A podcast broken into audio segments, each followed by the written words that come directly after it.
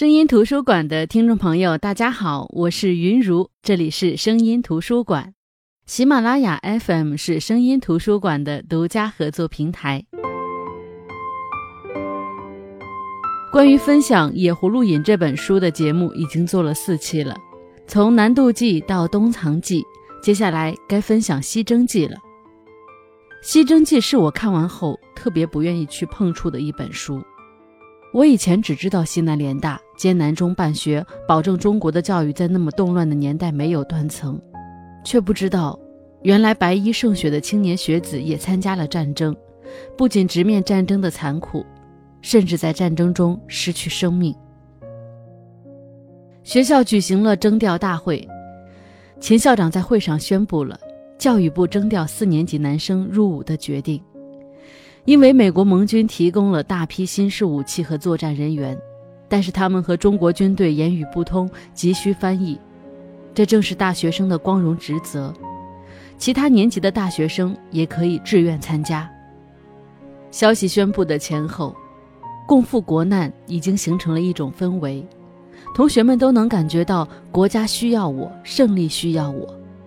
大多数学生都愿意为国家效力，更有不是四年级的学生来报名入伍，这其中就包含谭台伟。对于谭台伟的报名，绛初夫妇虽然不忍心，但还是发来电报说：巍儿一心报国，岂可阻拦？唯望一切谨慎。刚入大学一年级的梅和李知微也打算入伍。也许这个时候我们应该管梅叫孟玲几，在他能够感知外部并做出反应的时候，他就已经长大了，也应该被你、我、我们称呼他的大名孟玲几了。虽然孟玲几和李知微是两个女孩子，但有如此胸襟气魄也是让人十分钦佩的。两家的家长虽然也不舍，但是在国家大义、民族危亡面前，还是支持孩子的选择。经过多次斡旋和商议，民伦大学决定不再搬迁了，要和昆明共存亡。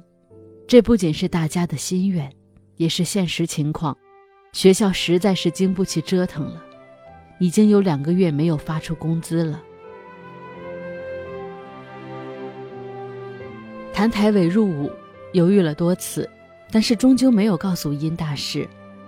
他先去参加翻译员训练班，学习机械知识、武器知识、美国风俗习惯和英语。也是在训练班的时候，他才从其他学员那里知道孟玲几也从军了。孟玲几和李知微去了大理和永平之间的一座伤兵医院，而这座医院的医务处主任居然是早几年毕业的严影书，孟玲几的表哥。或许正是因为有表哥在这里，孟玲几最初被安排在资料室和资料打交道。或许影叔认为这是对孟玲几的一种保护，这也是他能想到的最安全的工作。孟玲几当然想和知微他们一样去照顾伤员，但是没办法，在部队他只能服从管理。我个人感觉孟玲几最大的优点就是不拧巴。安排他在资料室，他就想着一定要在资料室努力发挥自己的作用，把资料室料理好。毕竟接手的时候资料室是乱糟糟的，孟玲几首先把他们分门别类，整理好病案。但是这病案缺东少西的，主要是因为那年日寇大举进攻滇西，我方在怒江对岸拦击，后来撤过江来，有些伤员就到了这里。现在一部分已经不在人世，一部分已经出院。虽然说都留下了资料，但这些资料也不全，有的连名字都没有，只有番号。在工作任务没那么重的时候，孟玲几在严影书的带领下去大理的点苍山见了姐姐孟李几。姐姐自从那年掌心雷死后，就来到大理点苍山上的植物研究所，完全沉浸在植物研究里。孟玲几觉得姐姐在这里特别苦，她想分享姐姐内心的负担，甚至她看到姐姐小腿上有一条嫣红的伤痕，约有半尺长，创口很不整齐。他很担心，但孟玲几则轻描淡写地说了一句：哎，这是一次从山崖上滚下来，幸好只伤了皮肉。孟玲姐觉得姐姐没那么古怪了，似乎变得平常了，但她的平常也就是就她周围的人和环境而言，因为那里的人似乎都不大平常。回到伤兵医院，孟玲姐继续忙碌着，她遇到了因为汇通桥破而疯了的老战。那年因为中国部队打了败仗，撤退时被日军追击，而一同撤退的还有怒江对岸的老百姓们，大家发疯地往汇通桥上跑，跑过去过了怒江就好了。可是日军追得很紧，就在老战刚跑过汇通桥，轰然一声巨响，一阵硝烟罩住了江面，汇通桥断了，只剩两条粗大的钢索悬在空中。桥上的日本兵掉入了江中，桥上的中国军队和中国老百姓也掉进了江里，哭声喊声震天震地，撕心裂肺。自那以后，老战就疯了，无论别人问他什么，他都会说我是从汇通桥来的。其实老战之前是修滇缅路的，抗日战争爆发时，我国原来的交通要道受到很大的破坏，和外面的联系几乎中断。从云南边境修一条公路直通缅甸是必要和急需的。这条公路要通过苍山、怒山、高黎贡山，也要通过三条大江。如果当时有先进设施，也需要七八年才能修好。可滇缅路靠着老战和他的乡亲们，靠着和老战和他的乡亲们一样的更多的老百姓们，夜以继日的把塌下的山搬走，把深陷的谷填平，终于修成了滇缅路。据统计，参加修筑滇缅公路的民夫达三百万人次，而那时云南的人口只有一千六百万人。老战当时不清楚战事的发展，却眼见军车向缅甸方向开，日本人侵略缅甸，英国请中国协同作战，中国远征军出征了，要御敌于国门之外。了解了老战的故事，孟玲姐对他说，你是有功的。却没想到老战一下子热泪盈眶，不停地念，有功的，有功的，有功的。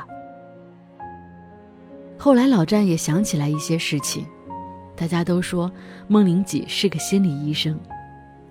一九四四年春，中国军民盼望的滇西大反攻开始，这是盟国反法西斯作战计划中的一环，是我国抗日战争史上重要的一页。常说六蜡不兴兵，尤其是在云南，雨季和严冬行兵不利，但经过缜密研究，也为了配合国际形势，我国远征军出人意料地在五月中旬开始反攻，给敌人一个出其不意。乘车、步行、骡马运输，甚至有部队是从四川全程徒步来的。那时宝山城外到处都是军人，许多通过通讯学校训练的通讯兵到各部队服役。谭台伟被分到了高明全师美军联络组工作，他主要是跟着美军做好美军和中国军队之间的翻译。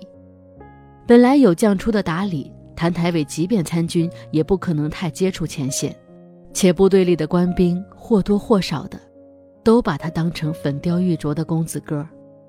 可是谭台伟偏偏事事积极，看其他翻译员身体抱恙，他主动顶上去，甚至要求上前线。所以不管是枪林弹雨还是云南雨季所遇到的威胁，他表现得都相当勇猛。因为要筹备野战医院，一批医生护士都要去前线。虽然影叔有意让孟宁己留在永平的医院里，最起码对三姨妈有个交代，但是在孟玲姐的坚持下，她还是跟着大家踏上了征途。途中一直在下雨，随时可能爆发泥石流或者山体滑坡。可是越是小心，越容易出事。就在孟玲姐蹲下系鞋带之后，她就和大部队失去了联系。当大家发现孟玲姐不见了的时候，急雨如同大幕遮盖了山、树和人。孟玲姐醒来的时候，雨已经停了，她躺在河滩上，浑身疼痛，被傣族少女阿露救起，暂时就在阿露家里养伤。后来又遇到空投食品时飞机坠毁的美国飞行员本杰明。本杰明坠机前跳伞，但是跳下来之后伤势很重。他衣服上的一牌子“来华驻站洋人，军民一体护佑”，让阿路和孟玲几迅速判断他是自己人。本杰明养伤期间喜欢上阿路，两人语言不通，却总能明白对方在表达什么。这在孟玲几看来是奇事一桩。可是没多久，本杰明就去世了。阿路把他葬在屋后，青草在那里生长，还有许多不知名的野花。而孟玲几这边也通过各种渠道和部队联系上，在等候军车的一个简易招待所里，遇到了谭台伟议员训练班的同学，同是明伦大学的冷若安。冷若安对他十分照顾，同时他得知谭台伟也去了前线。那时所有交锋的火力都集中在腾冲，而此刻他自己也要去前线的野战医院，说不定就能碰上。孟玲几刚回到前线部队医院，就看到了谭台伟来处理腿上的伤，所幸不严重。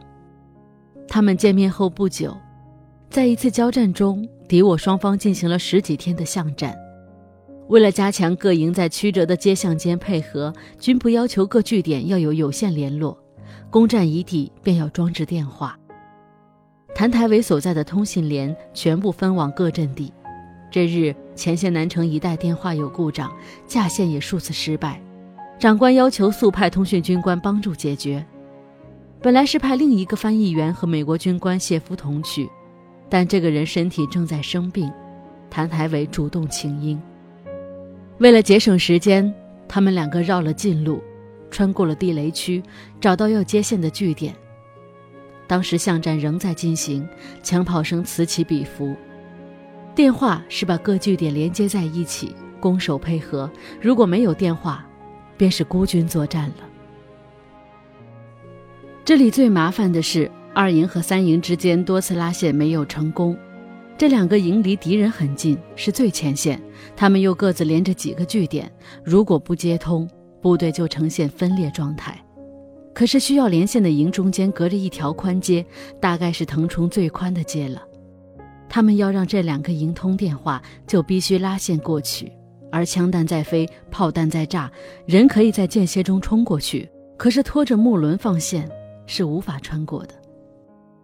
谭台伟想了一个办法，就是把电线通过枪榴弹射过去。其他人虽然半信半疑，但这时也没有别的办法了，就只能这样试试。可是随着枪榴弹射过去的电线挂在对面民宅里的一棵树上，且他们只有这一盘电线。谢夫二话不说冲了出去，他要上树取下电线。就在他爬上树伸手取线时，忽然枪声大作，谢夫呻吟了一声，从空中跌落。谭台伟一点没有犹豫，一个箭步窜了出去，冲过街道，跳上矮墙，来到树下。他登登爬上了树，因为线挂在树顶，他只能转身踩着颤巍巍的树枝，不再受到树干的遮蔽。他取到了线，两腿用力准备下树的时候，一阵枪声，他叫了一声，右手用力一推，把电缆抛在地上，那是他全身的力气。孟玲几很快见到了谭台伟，在医院里，他伤得很重，立马进行了手术。虽然医生都觉得手术很难，但就手术来说还是成功的。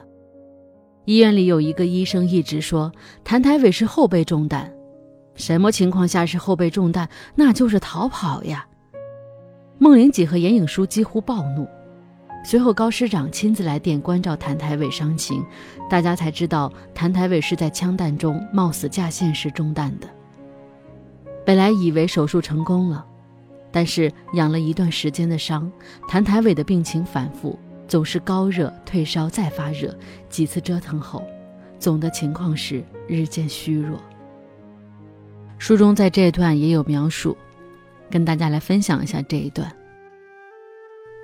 谭台伟低声说：“我没有力气了。”又断续地说：“我很想念爸爸、妈妈，还有姐姐，很想念。你告诉他们，你还要告诉肖先生，我不能接着他走了。希望他停顿了，仍看着孟玲几。孟玲几强忍着哽咽，揣测道：希望他有好学生。谭太伟安慰地闭上了眼睛。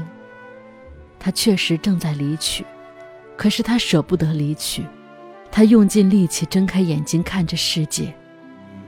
窗外一小块蓝天，窗前一棵普通的树，都是那么美好。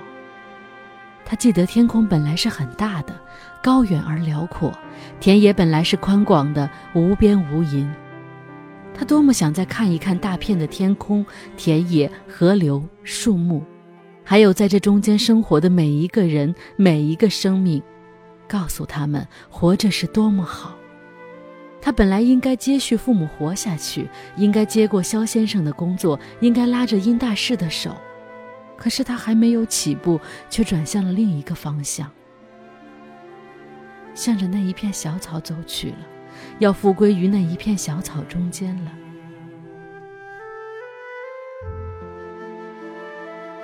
谭台伟从他干涩的嘴唇中吐出不连贯的声音。人们分辨出这四个字：祈祷和平。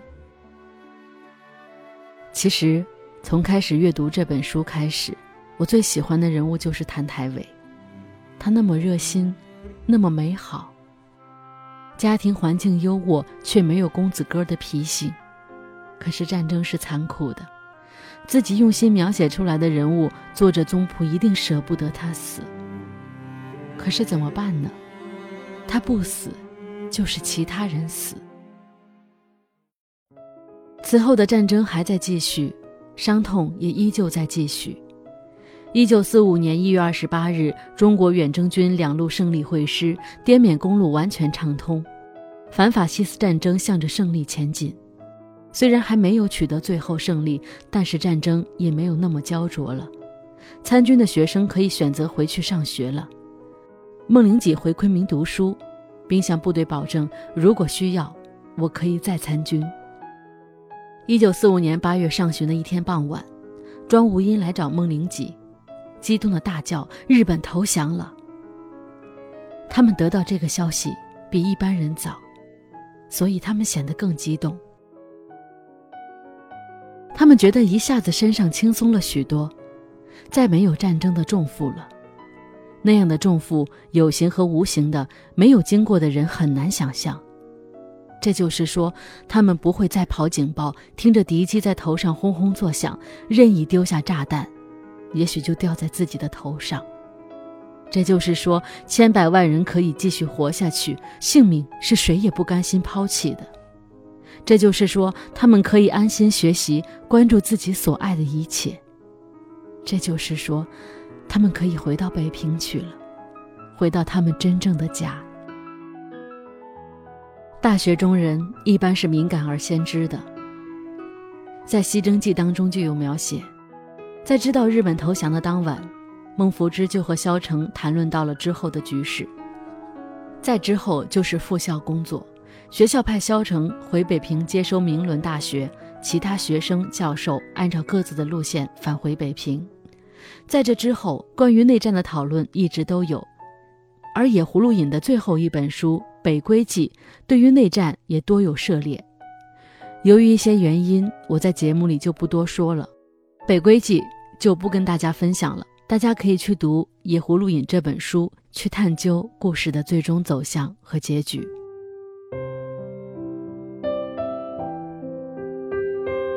断断续续将近两个月的时间跟大家分享《野葫芦引》这本书，这是我的一个情节。可能接连这么多期节目会让大家觉得有些啰嗦，但是如果真正对那段历史感兴趣，我想你们应该会和我一样，珍爱书中的每一个角色和每一个我不舍得略去的片段。《野葫芦引》的作者在写《西征记》之前，也曾经独自去到腾冲，那是一九八八年。他说：我想看看那里的人和自然，没有计划向陌生人采访，只是看看。大家都说宗璞带书中的角色奔赴滇西，我去了国殇墓园，看见一眼望不到头的墓碑，不仅悲从中来，在那里哭了一场。在滇西大战中英勇抗争的中华儿女，正是这本书的主要创作者。他们的英灵在那里流连，驱敌寇，半壁江山胡论挑，扫狼烟，满地萧索春回照，泱泱大国生地表。这几句词正是我希望表现的一种整体精神，我似乎在腾冲的山水间看见了。